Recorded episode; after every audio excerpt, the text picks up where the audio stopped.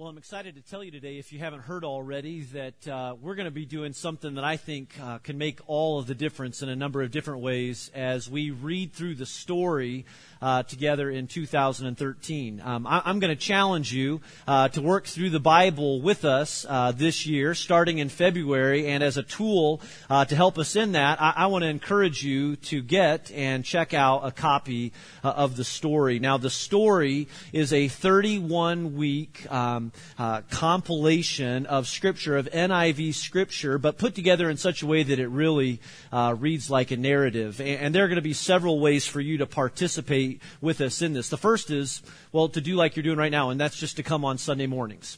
And uh, starting in February, we're going to take thirty-one weeks. We're going to break it up into some different segments. We're going to work through the Bible from uh, Genesis all the way through Revelation, starting with creation. And uh, that's just going to be one of the great ways that uh, you can follow along with this in this, but I, I want to challenge you, and a big part of this is to take one additional step, at least one, and that is to get a copy of the story and to read through it yourself. And uh, we've got these available this morning, uh, just outside of these uh, doors to the left. We sold a bunch of them uh, in our first service, but I, I want to challenge you to pick up a copy of the story and, and to read it with us. Uh, we're making it available for five bucks, and uh, we, we got a real crazy deal on it. And so for a five dollar donation, uh, you can walk away with one of these today. Uh, but I'm also reminded that not everyone is like an old-fashioned book sort of a reader anymore, because maybe you're an e-reader person. Uh, you can go online and you can download a copy of the story if that's the way that you like to read. And, and I also want to remind people, too, that every week throughout the course of the story, we'll put the appropriate scripture passages in the program so that you know what to read uh, in the upcoming week. And, and so you can participate by coming to worship. Uh, you can participate, and hopefully will participate by reading it for yourself. Uh, but the last thing that I want to challenge you with is I hope you'll get in a group. And we're going to talk about this more starting next week, but uh, I hope that you'll take advantage and jump in, if you're not already, in one of our many connection groups that are going to go through the story with us, because this is a great opportunity to meet others, uh, to talk about life, but also talk about what you're reading and, and what you're learning together, because um, if you've ever wondered Uh, in any ways what God is up to and how you fit into the work that He's doing in this world, Um, I think the story uh, can be very beneficial in that. And so uh, we're going to kick off in February. Uh, on Sunday, February the third, I'll, I'll kind of do an introduction to it all as a part of this service, and then I'll tell you, okay, read chapter one this week. And, and it'll be your opportunity to engage with us, and then beginning Sunday, February the tenth, we'll start with creation. And again, I think this is just going to be a big win uh, for our church and hopefully for you uh, in so many different ways. Speaking of the Bible, if you've got one, uh, would you turn right now in it to First Timothy uh, chapter six? Uh, as we begin there today, uh, go to the, well, about the middle, and then maybe to the right a little bit more. Uh, in the New Testament, First Timothy chapter six, as you're turning there, I want to ask you, how, how many of you have ever been to the City Museum in Saint Louis before? Uh, anybody been there? We had some people in the first service who got...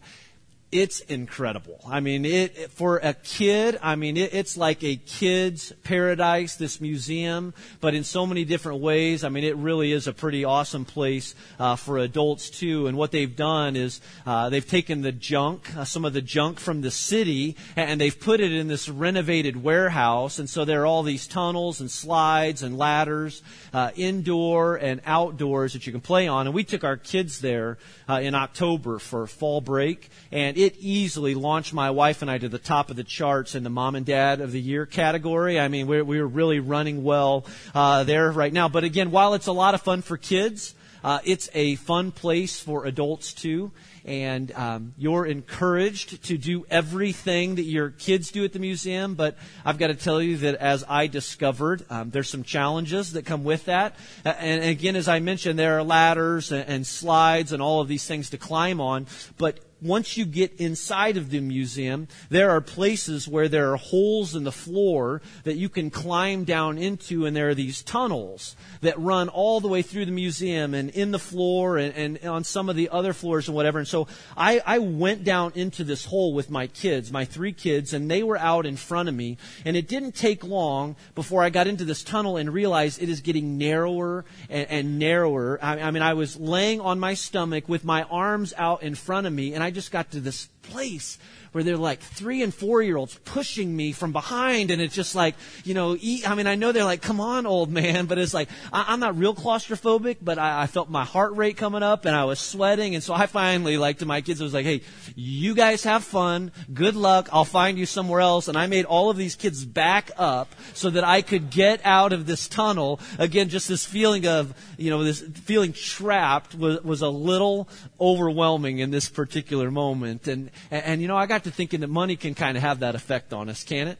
Um, have, have you ever felt that way when it comes to your finances and just some of the pressures that come with money and, and trying to keep up? And, you know, we'll, we'll look at it like this. How many of you have, let's say, in the last few weeks, you've seen something you want to buy, but you look at the price tag and you're just like, I, I can't afford that. I mean, you, you just, you, you, you kind of have that, that pressure on you. Or, or since the beginning of the year, how many of you have received a bill that maybe was a little unexpected? expected or the price on it was greater than what you expected, and now you're faced with like trying to figure out how you're going to pay for it?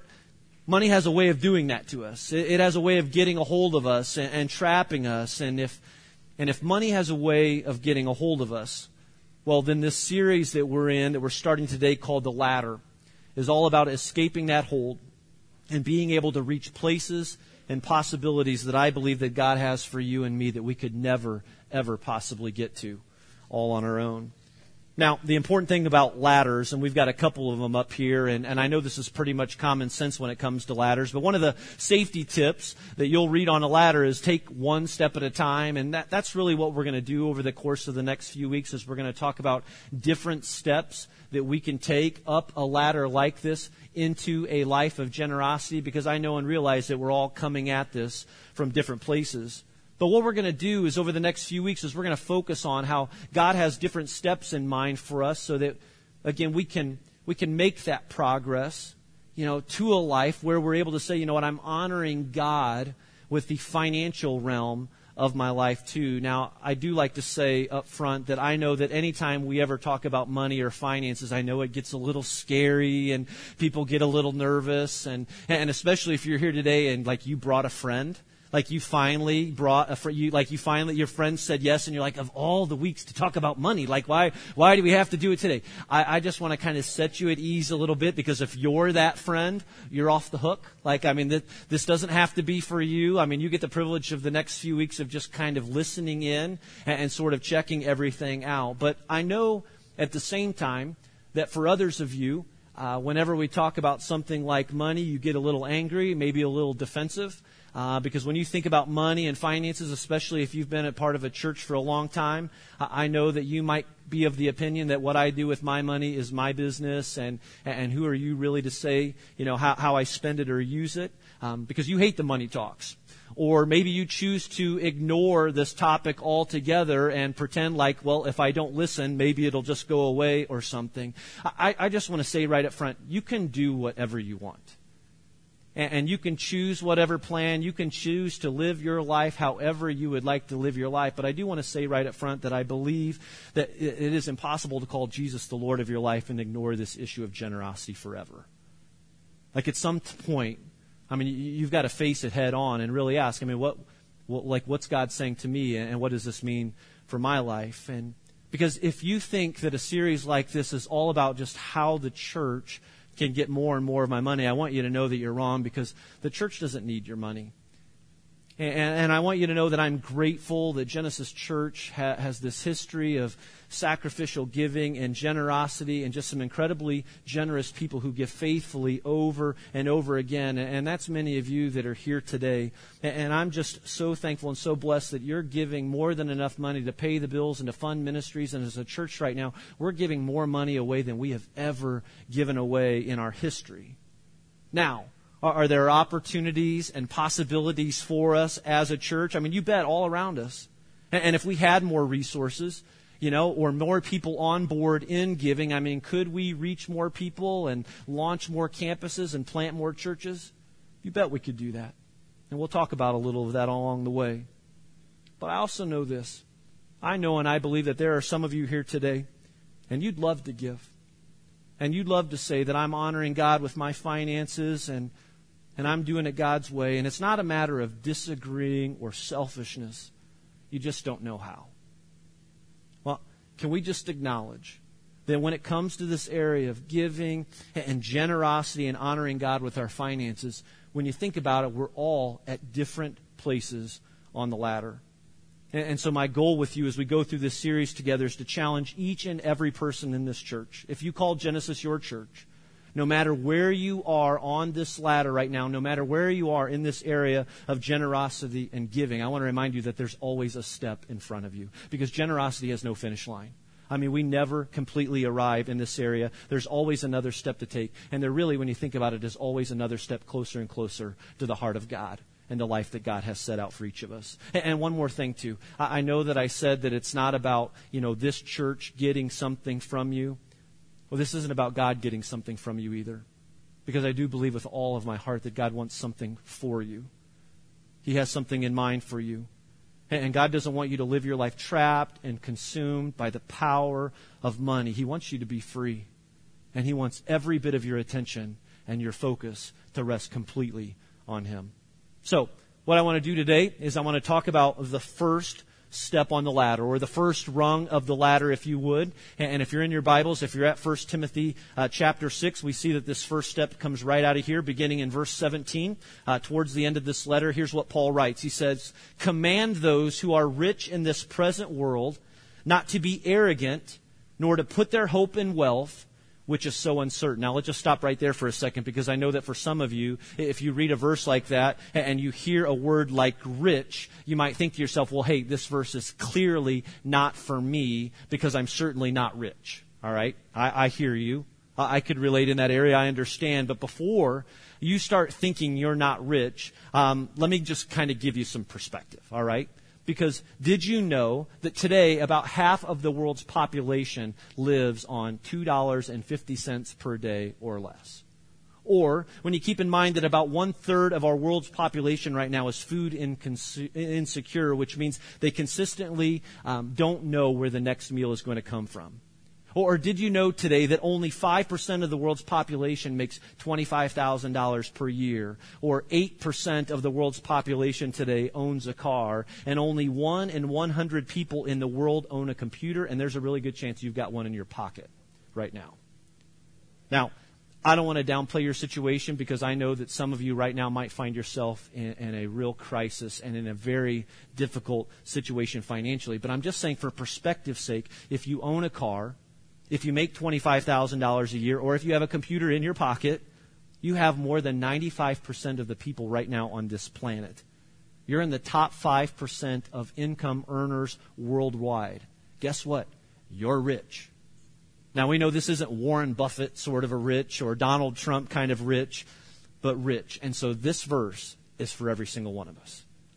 Again, verse seventeen, starting at the beginning. He says, "Command those who are rich in this present world not to be arrogant, nor to put their hope in wealth, which is so uncertain, but to put their hope in God, who richly provides us with everything for our enjoyment." Now, just to kind of give you a little context of what's going on here, Paul wrote this letter to Timothy. Timothy was an apprentice to Paul, and Timothy was living and working in this church in Ephesus when this letter was written. Now, this church was made up of slaves and widows, many who were considered poor, but it was also made up of some well-to-do families and people, and so they're the rich in this passage. And up to this point, Paul had spent most of his letters so far, at least this chapter, talking about the dangers of greed and the dangers of wealth, and how whatever you have in this world, you're not taking it with you uh, wherever you go next. And now we see his concern here uh, in verses uh, seventeen shifting to wealthier believers. And, and so he's making it pretty clear.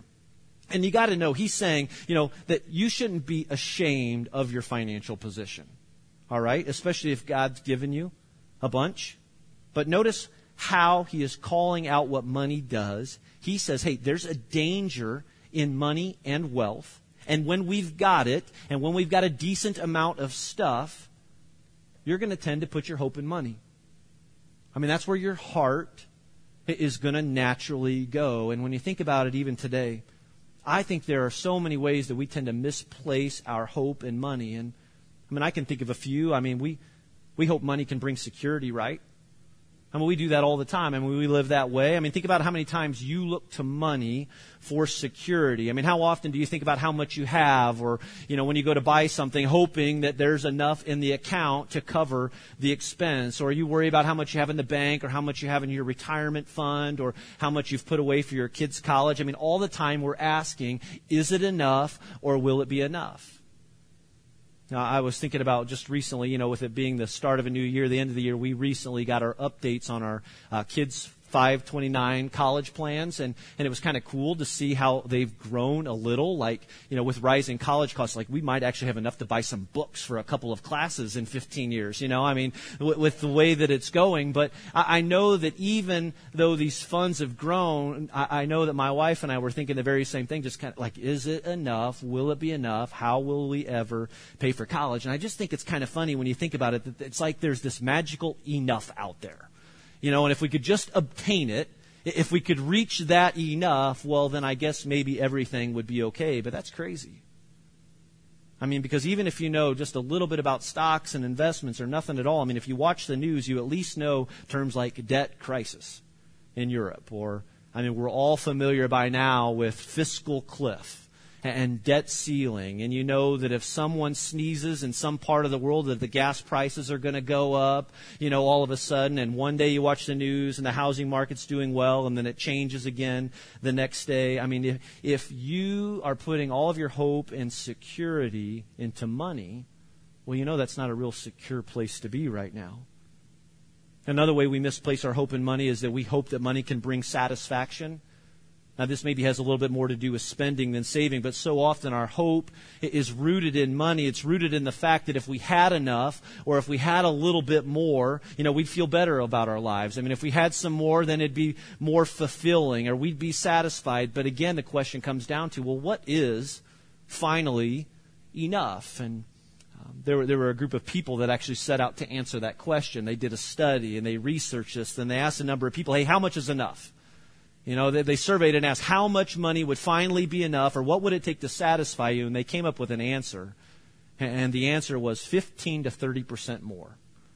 I mean, the answer was fifteen to thirty percent more than what you make now. And it doesn't matter whether you make twenty thousand dollars a year or two hundred thousand dollars a year. Most people said, if I made fifteen to thirty percent more than what I do right now, then I'd be happy, or then I'd be satisfied.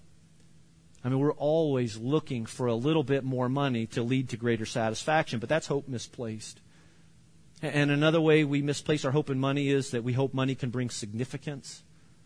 I mean, we do this all the time. I mean, we, we all need money. I mean, you need money to pay your bills. I mean, you need money to, to go on vacation with your family, or to buy a car, I mean, to buy a home. I mean, money's not evil, all right? In and of itself, there is nothing wrong with money. But when you look to money for significance, when you start looking to a particular home or a particular neighborhood or a car, or you make a particular financial goal your sole purpose in life, that's hope misplaced. And that's the danger that Paul's talking about here. And maybe just to stop there for a second, I mean, just think about, which is it for you? I mean, is it the security part? Is it the satisfaction part? Or the significance part? I'll be real honest with you. For me, for many years, it's always been kind of the security issue. Again, is it enough? Will it be enough? How would we ever afford to retire? But there's some satisfaction in there for me, too, of wanting certain things ultimately for greater satisfaction. Whenever you put your hope in money, I mean, it's always a dangerous situation. Take the story of William Bud Post. Uh, in nineteen eighty-eight, with two dollars and forty-six cents to his name, he pawned an old ring that he had laying around, got forty dollars for it, and used that last forty dollars to buy forty tickets in the Pennsylvania lottery. He won. And his prize after taxes was four hundred ninety-five thousand dollars a year for twenty-six years. I could do that, right? I mean, could you do that? We could all do that. Um, but that's where his problems began. Uh, within two weeks of his first payment, he had spent over three hundred thousand dollars. Uh, he bought a liquor license and a restaurant for his brother and sister, a used car lot for another brother, and a private plane for himself, even though he didn't have a pilot's license. And, and within three months, he was already five hundred thousand dollars in debt. His former girlfriend sued him for a portion of the winnings, and as a result, his winnings were temporarily frozen, uh, pending that dispute. His brother hired a hitman to try and kill him. which I'm sure really messed up the next Christmas. It was probably just a really difficult table there. But after a couple of years of collecting his winnings, he decided to sell off his remaining payments for one final lump sum of two point six five million dollars, and his goal was to pay off his debts once and for all. But instead, he bought a couple of homes, a truck, three cars, two motorcycles, a luxury camper, and a two hundred sixty thousand dollars sailboat. I think you can probably see where this is going, but the end of the story is this. He ended up in a rundown mansion with plywood covering the windows, a swimming pool of debris, an old car on concrete blocks in the drive, and a security system that beeped every ten seconds. And when Bud Post was asked to reflect on if money really delivered security, he said, "Everybody dreams of winning a lot of money, but nobody realizes the nightmares that come out of the woodwork or the problems." And as to whether or not money can buy satisfaction, Bud said, "I was happier when I was broke." The truth is that money doesn't bring security. And more times than not, it leads to greater insecurity. And it doesn't deliver on satisfaction. It always leaves us wanting more. And money doesn't make us more significant or more important. But it really makes getting more money what often becomes most important in our lives. I mean, we tend to put our hope in money for security, satisfaction, and significance. And when we do that, what happens is that money becomes our master. And if you remember what Jesus said in the Bible, he said, you can't have two masters. Like, you can't serve both God and money. And, and, and is this a problem for Americans today? Well, I don't know. You tell me. Did you know that the average American household has over fifteen thousand dollars in credit card debt today? thirty-four thousand dollars in student loan debts. Or that the average American household has only three thousand eight hundred dollars in non-retirement savings right now. Of our population, only eighteen percent of Americans would say they are very confident that they'll ever have enough money to retire. And right now, about one point five million households declare bankruptcy each year. And the thing is that it's not just the statistics either. I mean, consider the ways that money affects every aspect of our lives. I mean, married couples fight about money more than they fight about any other subject. In fact, one report said that money is the number one cause for divorce right now for couples in their twenties and thirties. Or have you ever thought about this? Have you ever considered how money will tend to make us jealous and judgmental towards people who have more than we do? And most of the time we'll do that and we don't even know who they are, but we'll make judgments of them. And many people live in a consistent state of anxiety and worry, worry about needing more money or about wanting more money or not having enough. Hey, here's what I'm getting at. If you don't take away anything else from this message, for this series, I hope you'll at least hear this. There is a God who loves you and cares about you. And He doesn't want you to live your life trapped and consumed by the fear or desire for money. God wants to free you of that. He, don't want, he doesn't want you serving any other gods or serving any other masters. He's very selfish when it comes to these sort of things. And He wants to relieve you of that pressure and that stress that you and I, that we often feel when we misplace our hope in something like money. And that is why I believe that God wants to say to you and me today, don't put your hope in money. But let's be people instead who say, you know, we put our hope in God. And that we back that up. And all of our hope is going to be in Him. And here's what I think. And you could call me overly optimistic if you want to, but I'm willing to believe that everyone here would love to say that. That we want that. That we really do desire that. That you don't want to have to worry about money and you want to trust God and you want to honor Him with every aspect of your life, including your finances. But the truth is, the reality is that you can't just snap your fingers and hope that happens. You've got to be willing to take those steps. You've got to be willing to back that sort of talk up. And so how do you do that? I mean, how do you really begin that process of doing it God's way, of putting your hope in Him and honoring Him with your finances? And what does it look like to do that? And so go back, if you would, for a second to First Timothy six, uh, and let's look at these next couple of verses here. Um, remember, Paul's already warned them about the dangers of putting your hope in something like money. And then in verse eighteen, he continues and he says, hey, here's what it looks like. Here's the plan. Here's the way up the ladder. He says, command them to do good, to be rich in good deeds, and to be generous and willing to share. Now, there's a key word in here that tells us really where the ladder is going. And that key word has everything to do with a life of generosity.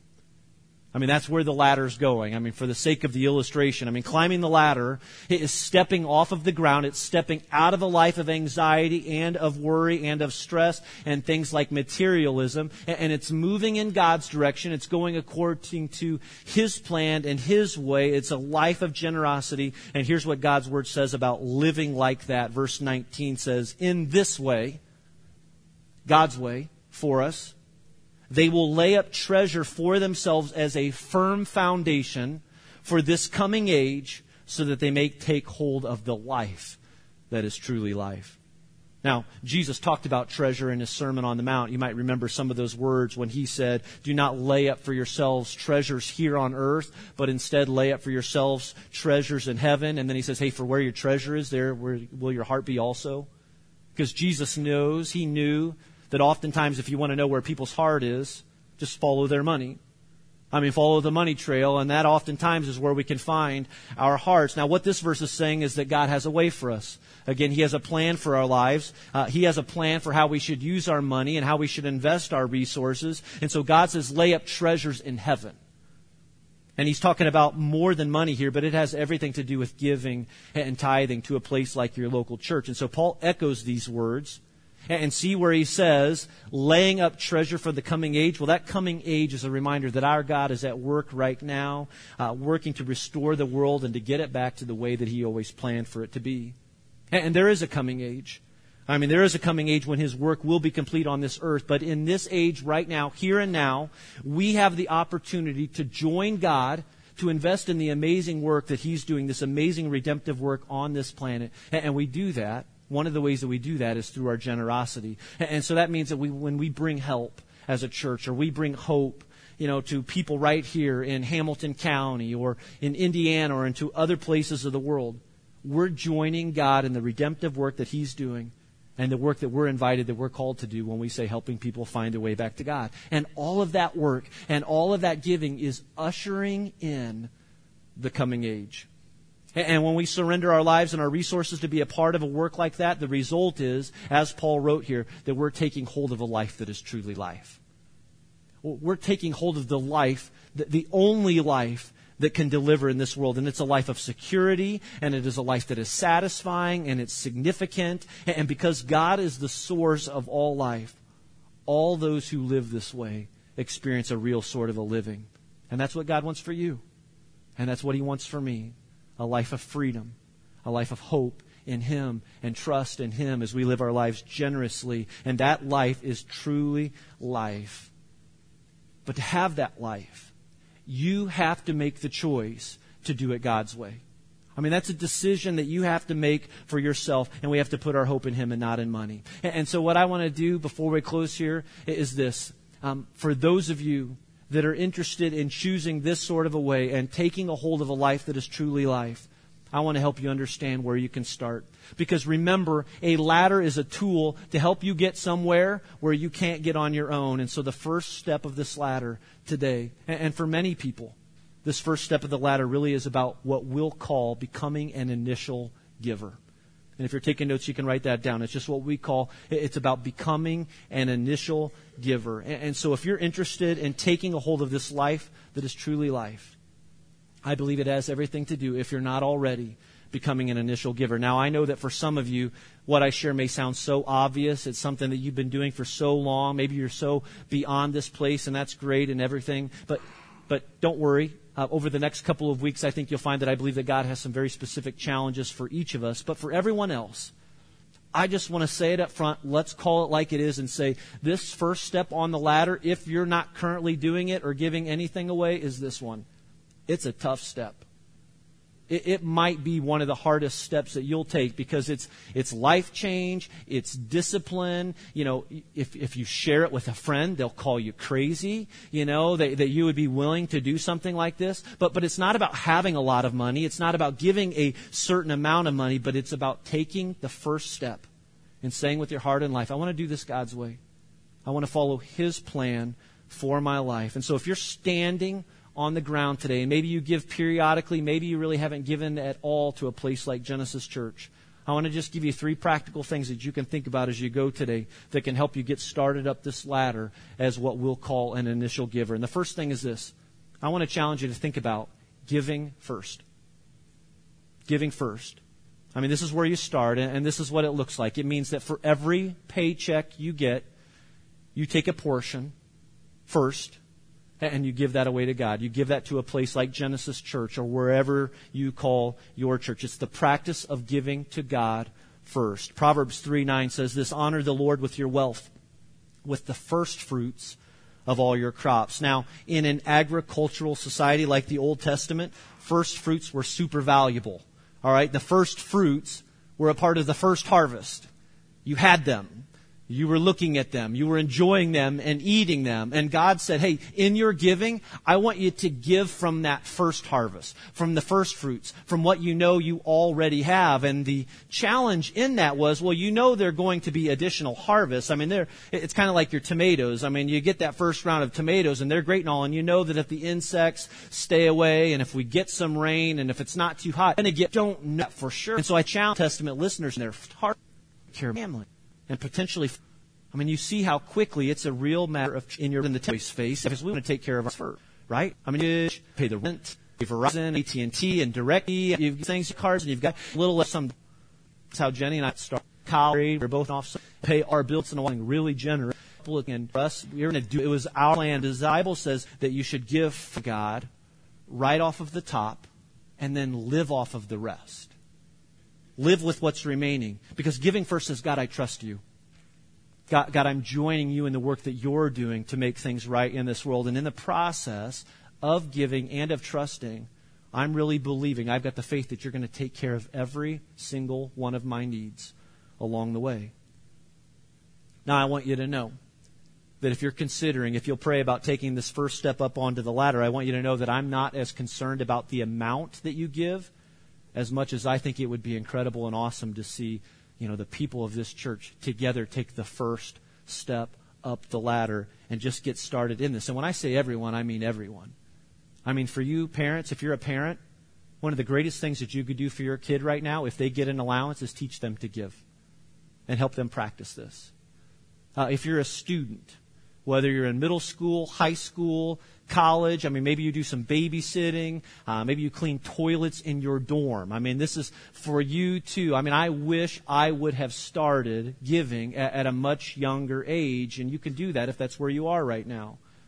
Uh, maybe you're just getting started in, in your marriage, or you're just out of college with your first job or looking for a job, and you'd say, you know what, I don't have any money right now. And maybe you're right. Maybe you don't have any money. But if you've got something, I mean, what does it look like for you in your life to just say, okay, I'm going to give first with what I have and then live off of the rest? Now, I know that for some of you, you're probably quick like, who in the world really are you to tell me how to handle my money? Well, if you call Genesis your church, I believe that God, for at least right now, has given me the responsibility to be your pastor. And one of the responsibilities that I have to accept and assume is to provide spiritual direction for you and for our church. In fact, I'll go as far as to say I think one of the greatest obstacles that stands in front of so many Christians in their faith and in their trust in God today has everything to do with this money issue. It's like we'll work really hard to give God every part of our lives, so when we come back to the money thing over and over again, we just feel like, you know, I've got a better plan here. I mean, this works better than the plan that God has laid out for me. And so you're trapped by money instead of really seeking to live the life that is truly life. Again, it's not what he wants from you, but it's what he wants for you. And for those of you that are ready and willing and thinking about what it would look like to follow God's plan, and you're ready to take up the step on the ladder, um, I just want to encourage you to take some time to think about what that gift looks like for you. Um, because I would say this, that um, it has to be significant enough to require some faith. But you get to choose. And so I want to challenge you. Would that be something you'd be willing to take to God and say, okay, God, I'm laying this out before you. I really want to make it a practice of giving first. How would you direct me to give? I believe that if you go to God with that prayer, if you open up your heart to him, he'll direct you and where to go from here. And so the first challenge is to give first, to decide on an amount and give first. The second thing is I'd like to challenge you to give first consistently, to make it a consistent pattern. I mean, if we really want to grow in this area of our spiritual life and break the hold that money often takes on us, we have to come up with a plan for some consistent growth. And generosity, when you think about it, is like so many other things in life. If we want to get good at it, it's going to take some practice. I mean, think about it. It's January. There's a really good chance that you came up with some New Year's resolutions, some things that you want to do differently in this year. And if one of them was, I want to get in shape, you know that you can't just go to the gym once and decide, okay, I'm in shape, right? Doesn't work like that. Or you can't decide, you know, I'm going to eat healthy this year and eat one healthy meal and like check that off the list. You know, I got eating healthy covered in twenty thirteen. No, in the same way, if we want to grow in this area of generosity, if we want to honor God with our finances too, you can't just give once and call it done. We have to practice consistently giving back to God. And look at verse eighteen again real quick. Notice how it says, be generous and not do generous. I mean, if we want to be generous, we have to give consistently. So I want to ca- challenge you. I want to encourage you to decide now to give something first in your month and give it consistently. And just real practically, I mean, you can do this every time you get a paycheck. Um, you can make it the first check you write. Make a gift back to God. Or if you choose uh, to give at a place like Genesis Church, uh, we've provided for you. One service that we provide is online giving. You can find it through our website. Uh, we even have some cards for you that we keep in the seat back, so it'll show you how to do that. Uh, maybe for accountability's sake, for discipline, that's what you need. It's just there as a service for you. It's something uh, that my family and I, that we're using. But give first. Give first consistently. And the last thing is this. I want to challenge you to give in a measurable way. Uh, to give in a measurable way, because I think this is really important. I mean, give in a way that you can measure, that you really can account for. Now, think about this. I mean, it, we're talking about an area of our spiritual life that hopefully we want to grow in. Well, how do you know if you're growing if you never really take the time to measure? I mean, there's a saying in the business world that goes, if I'm not measuring, well, how do I really know if I'm improving? So I want to encourage you to give in a measurable way. And again, for you, this may mean giving online, or if you write a check to Genesis Church, um, I'd put our accounting practices up to anyone. I, I'm so grateful for how well we do in this area. But if you give with a check or if you give online, we'll keep record of it. And, and two times a year, we'll send you a statement so that you can see, or whenever you call and ask for something uh, like that. But one of the things that we've also provided that's new for you, that's in our seats, is we've provided these envelopes. Because we realize that for some of you, you're cash people. And so if that's what works for you, these will always be in the seats, and you can put your gift in there. And if you would share your information with us, again, that's just one way uh, that we can keep uh, an account for that. Uh, so, again, you can see how you're doing. Now, I know that when we talk about giving in a measurable way, some people, some skeptics would say, well, you know, I mean, we're supposed to kind of keep that to ourselves. I mean, why why should we give in a measurable way? Well, I see that, and I know that Jesus, he didn't say give to impress others or so that everyone sees it. But it's kind of interesting when you think about it that when you look at the first church in the book of Acts, one of the ways that they often practiced their giving is people would come and they would lay their gifts at the feet of the church leaders. And we're not going to do that. I promise you that. I mean, the last thing you need is to be close to my feet and to smell these dogs, you know, that are often barking. I mean, we're, we're going to stay away from that altogether. But, but seriously, I mean, why give in a measurable way? Because I believe that giving in a measurable way provides ways for you to look back to see how you're doing. It provides ways for us to see how we're growing in this area as a church. And honestly, personally, I like it when my year-end statement comes from this church and from other places that my wife and I support. Because one, I can give that statement to my accountant, and it's tax deductible, and so that always good. But two, and far more importantly, I like to see our total giving and our percentage of income that we've given away, because we can see how we're growing in generosity. And so this first challenge in this series today, I, I want it to be absolutely clear that if you don't give or give occasionally, I want to challenge you to become an initial giver at Genesis Church, to take a step, to take the first step up on the ladder, and begin this process of moving towards a life of generosity, God's way for you. And I promise you, it really is a life that is free from the hold that money can have on your life. And it's a big step moving in the direction towards the life that is truly life. You know, one of the challenges that I feel like I'm always up against uh, whenever we talk about something like this, especially as a pastor, is number one, well, I know it's sensitive. But number two, I'm supposed to do this. Like, I'm the pastor. I, I have to talk about generosity and giving and resources. But if you would allow me for just a second, would you let me just be Paul Mumaw? Would you just let me be somebody that lives in Noblesville, and I, I call this church my church as well? You know, about thirteen years ago, um, my wife and I, we, we had our plan. We were giving very inconsistently, and I was hired on staff at a church in Michigan, and we knew at that point, okay, like we really got to jump into this now, because if we're going to ask other people to do this, we have to be willing to say we're doing it too. And so we did. And we started tithing, and we'll talk about that next week. I mean, we started giving ten percent of our income. But I'll be real honest and say that it was hard for a while because we weren't giving first. I mean, we'd pay all of the other bills first, and then you look and you'd see what's left over, and then the stress and the emotion that would come with that, and we'd give that gift somewhat reluctantly. But thankfully, God's good, and over time and over the years, He's really worked on our heart and changed our heart. And as I'll share in some of the coming weeks, He's really now grown us in this area of giving and generosity. It's about the work that He's doing in us. I just tell you all of it to say this. I've lived my plan, and I've lived God's plan, and I would never go back to my plan ever again. Because there is a way that is laid out for us, and it is a path, it is a ladder to a life that is truly life. And I have to tell you today, it is a life worth living. My God has provided and blessed me with, with all of my needs. Um, my, my wife chooses to stay home. Uh, we're working on paying off our house. I have a computer in my pocket uh, right now. I mean, you know, he, he's given us everything that we need and so much more. And, and there's this other really cool thing, too, and I know that many of you share in this with me.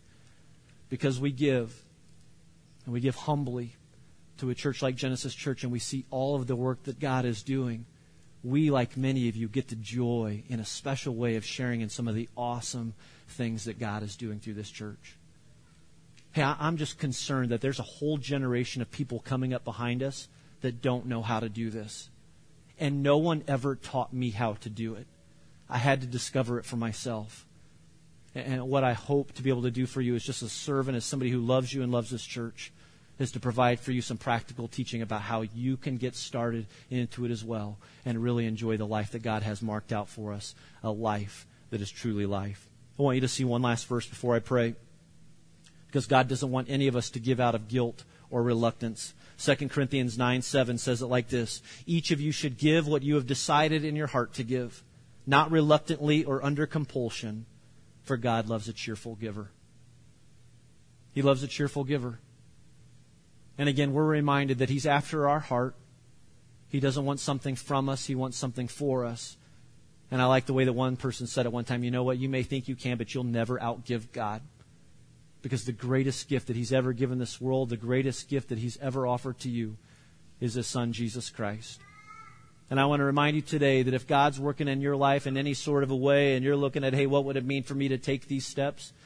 I need you to remind you that the most important step towards moving into that life that is truly life is inviting Jesus Christ to be your Lord and Savior. And you can do that. You can do that in your seat today, in your own time and space. We've got people up front afterwards. We'd love to talk to you about that. Let's pray. God, I want to thank you uh, for your words and for your truth. And even when they're not the easiest to understand, when our heart gets in the way and when our mind gets in the way, God, I believe as you've done a work in me that you can do a work in all of us to change us, to help us to see the light, to see the path that you have marked out for us. And so, God, right now, I know that you know every story, you know every situation, you know every question, concern, frustration, every bit of emotion, Lord. I pray that you would move in our hearts today, helping us take the next step or the first step on a ladder like this. God, I also know and trust and believe that um, you're aware of every hurting situation right now in this room, uh, emotionally, in relationships, and especially in finances too. And God, would you um, bring great faith and encouragement and hope uh, to whoever's hurting here today. But God, increase our desire to trust you and to live for you in all things. Show us next steps. And for those that are sitting here today that are right on the edge of stepping out in faith to take that first step up the ladder, Lord, would you give them the faith and the courage to do just that? We thank you for the gift of Jesus. the greatest world, uh, gift we've ever been given. And we praise you in Jesus' name. Amen. You know, one of the reasons that we uh, decided to do our offering at the end was um, we've got this crazy little thing that we do around here at times that maybe you've experienced, and that is that people clap when we take an offering. And uh, I, I think it's so important to be reminded of that verse in Second Corinthians nine seven. The Bible says the Lord loves a cheerful giver. And as we're reminded that we can never outgive God, the greatest gift He's given us is in Jesus Christ, that we have the freedom and the blessings of being able to come into a room like this and to worship Him today and to invite Him to do this work in our lives and our hearts. We got a great God, don't we?